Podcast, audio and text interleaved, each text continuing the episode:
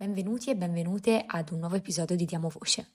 In questo episodio vorrei parlarvi di quando mi raccontate, eh, ahimè, purtroppo capita spesso di sentirvi sbagliati o sbagliate.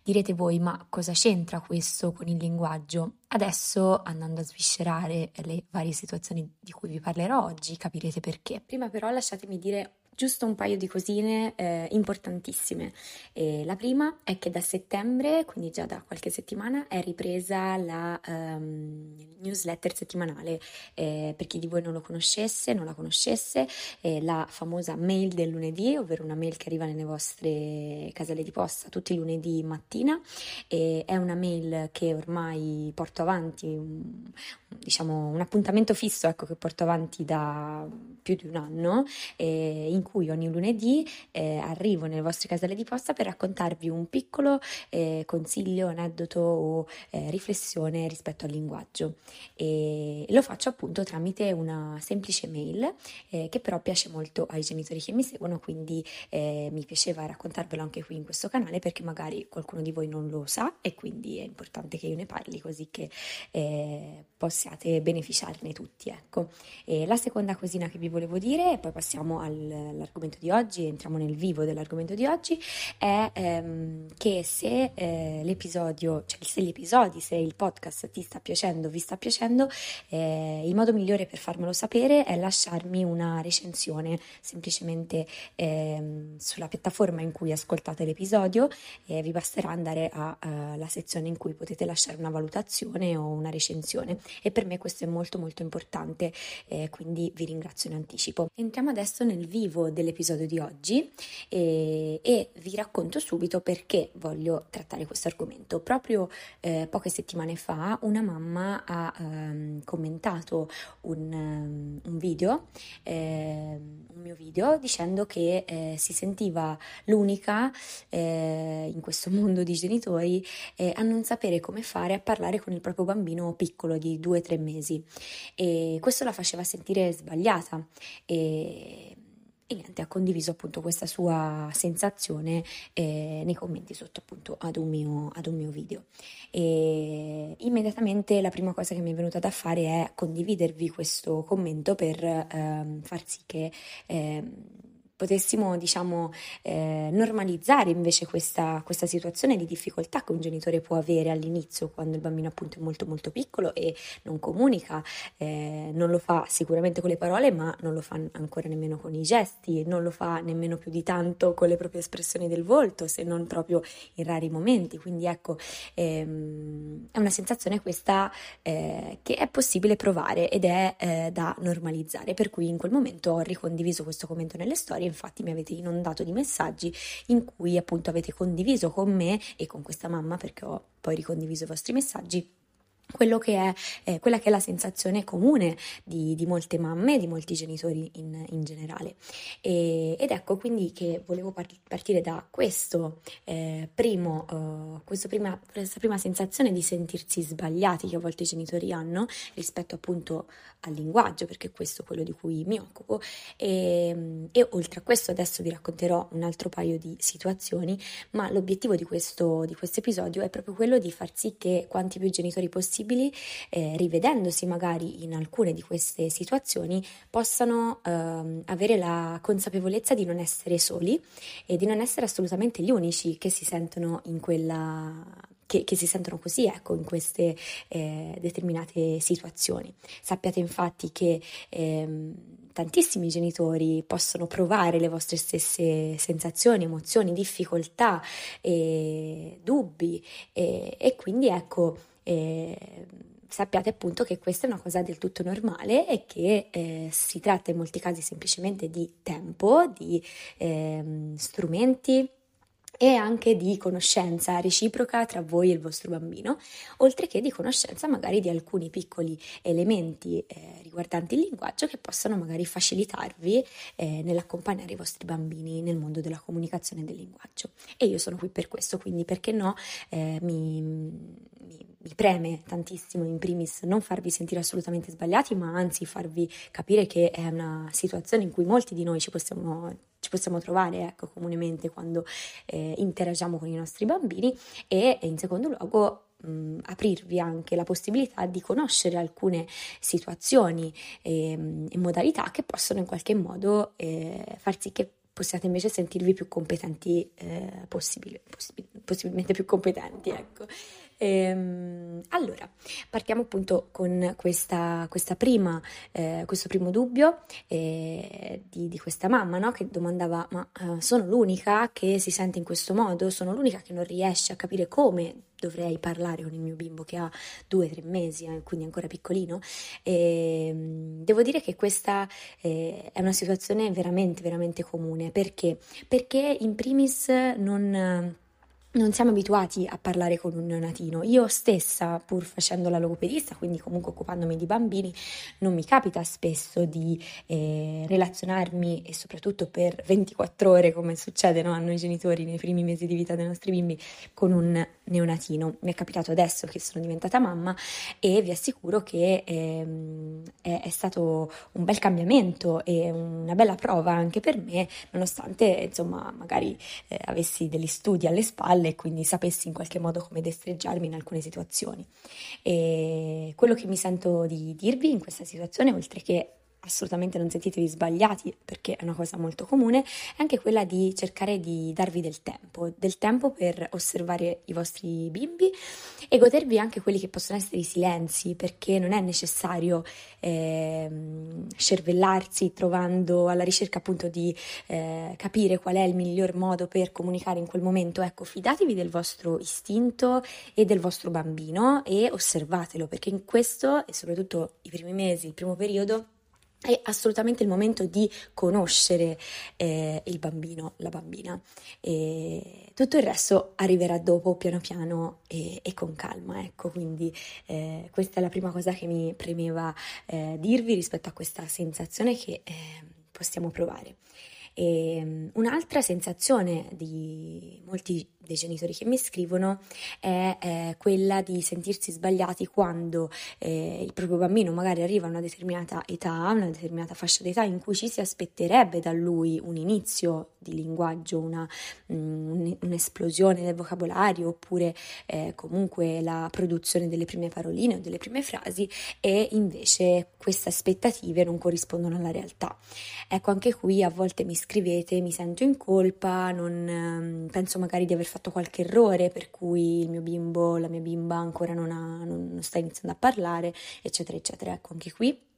mi preme eh, rassicurarvi perché eh, in primis eh, quando soprattutto nella maggior parte dei casi in cui mi scrivete c'è ancora tantissimo che si possa, che si possa fare perché eh, il linguaggio eh, diciamo è in, in, corso di maturazione molto spesso quando mi scrivete tra i 12 e i 24 mesi e quindi eh, c'è ancora veramente tanto che ehm, il vostro quotidiano, le interazioni con i vostri bambini possano eh, fare eh, per far sì che possa essere promosso il linguaggio e la comunicazione nei vostri bimbi. Quindi ecco, in primis abbassiamo un pochino, cioè facciamo, prendiamoci proprio un bel respirone e, e ecco, prendiamo consapevolezza del fatto che non è finito qui il tempo, ecco, ne abbiamo ancora tantissimo e anzi eh, questa, questa, sensazione che abbiamo magari facciamo sì che si trasformi nella percezione di voler iniziare a fare qualcosa magari eh, di concreto, informandoci su determinate strategie che possiamo mettere in atto, e, però ecco con la consapevolezza che insomma si può fare ancora tantissimo, ecco che non abbiamo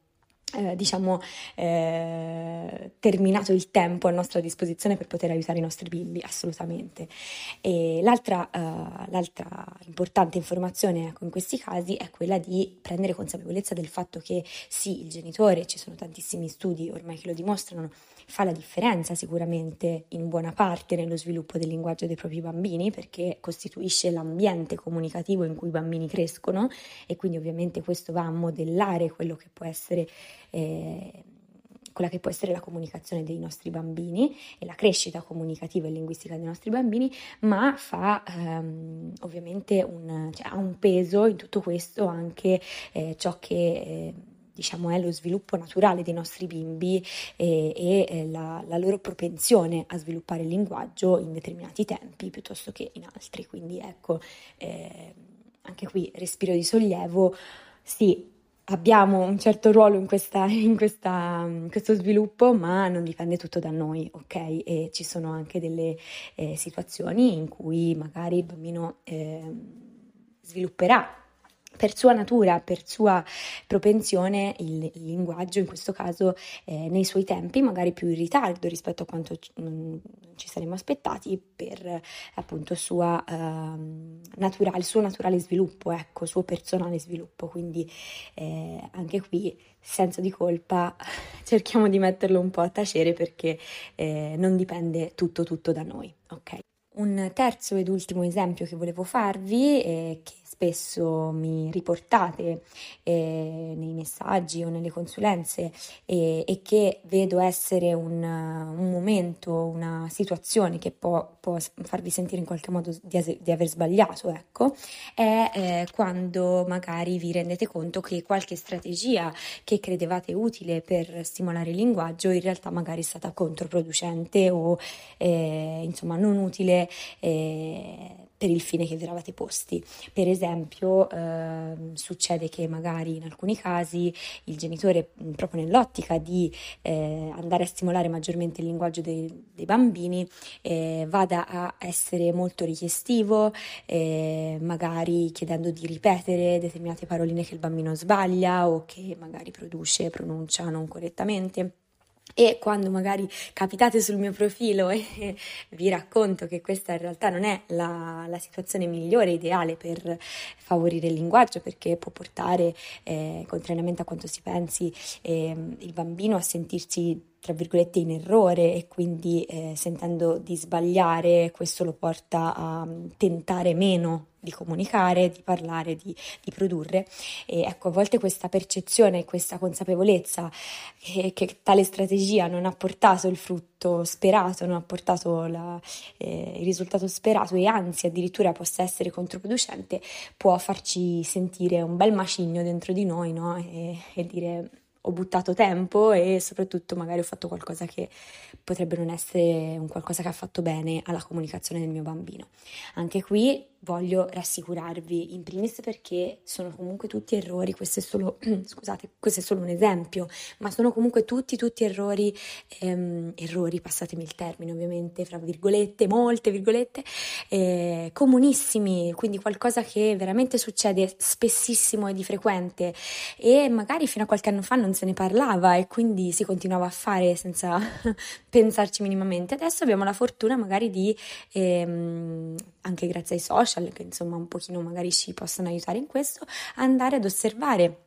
questi comportamenti, queste false strategie, falsi miti e prendere consapevolezza del fatto che magari possono essere non chissà quanto utili e quindi abbandonarli prima del tempo. E quindi ecco, guardiamo il lato positivo. Mm, ne prendiamo consapevolezza, ne prendiamo atto e vorrà dire che appunto continueremo in altro modo, quindi non ve ne eh, fate una colpa perché appunto è una cosa in realtà molto molto comune, molto frequente. E poi ovviamente ehm, la stiamo facendo, tutti i genitori la fanno nell'ottica di promuovere il linguaggio dei propri bambini, se sapessero che questo, questa modalità come altre appunto, magari poi facciamo un episodio in particolare con strategie che eh, magari usiamo frequentemente ma che non portano grandi benefici. Comunque dicevo, se sapessimo ovviamente che queste strategie eh, sono controproducenti non, non, le metteremo in atto, quindi eh, ovviamente le mettiamo in atto con tutte le buone intenzioni del caso. E quindi anche qui mi raccomando, abbandoniamo il senso di eh, questa, questa, sensazione, perlomeno ecco, eh, io spero di accompagnarvi nel farvi sentire comunque eh,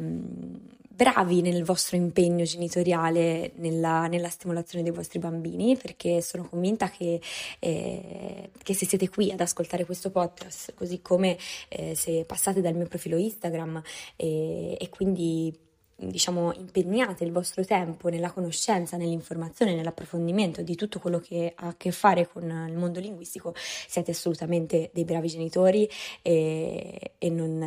non, siete assolutamente ehm, da colpevolizzare ecco, per alcune dinamiche che magari possono non essere ideali eh, per lo sviluppo linguistico comunicativo. Si fa del nostro meglio e, e chiaramente a volte il nostro meglio può andare in una direzione diversa da, che, da quella che, che, ci aspettiamo, ma eh, insomma siamo qui per imparare tutti e per poi riportarci sulla, sulla direzione giusta, anche perché non si nasce genitori e soprattutto non si nasce profe- né tantomeno, anzi direi, si nasce professionisti, quindi non si può sapere tutto di tutti. E, come per esempio, ecco, vi, vi lascio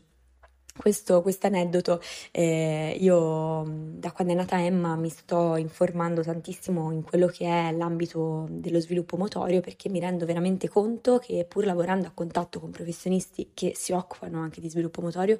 io ne so veramente pochissimo e, e quindi ovviamente mi sento come se... Eh, diciamo, mancassi eh, da quel punto di vista, no? Quindi, ma mh, mm, dall'altra parte mi dico anche non, non si può sapere tutto, no? Anzi, già mi sento fortunata di avere delle informazioni dal punto di vista eh, linguistico, comunicativo, eccetera. Chiaramente, eh, essendo molto preparata da, questo, da questa parte, diciamo, po- posso essere non allo stesso modo preparata eh, sotto altri fronti, quindi è assolutamente fisiologico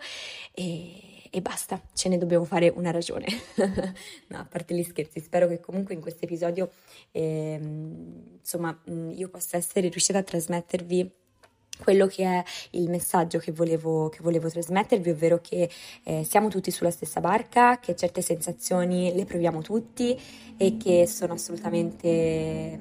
direi, fisiologiche eh, e che appunto eh, non, probabilmente se queste sensazioni, se queste situazioni che ti ho raccontato sono state anche le tue sensazioni, ecco, da oggi sei consapevole che non sono solo tue, ma che le condividiamo tutti, ecco. Io spero che questo episodio ti sia piaciuto e ti ricordo che mi trovi sul mio canale Instagram logopedista Sara Mariottini per aggiornamenti più quotidiani e che eh, ogni episodio del podcast esce di giovedì, quindi poi vi aspetto al prossimo episodio del podcast. Tchau!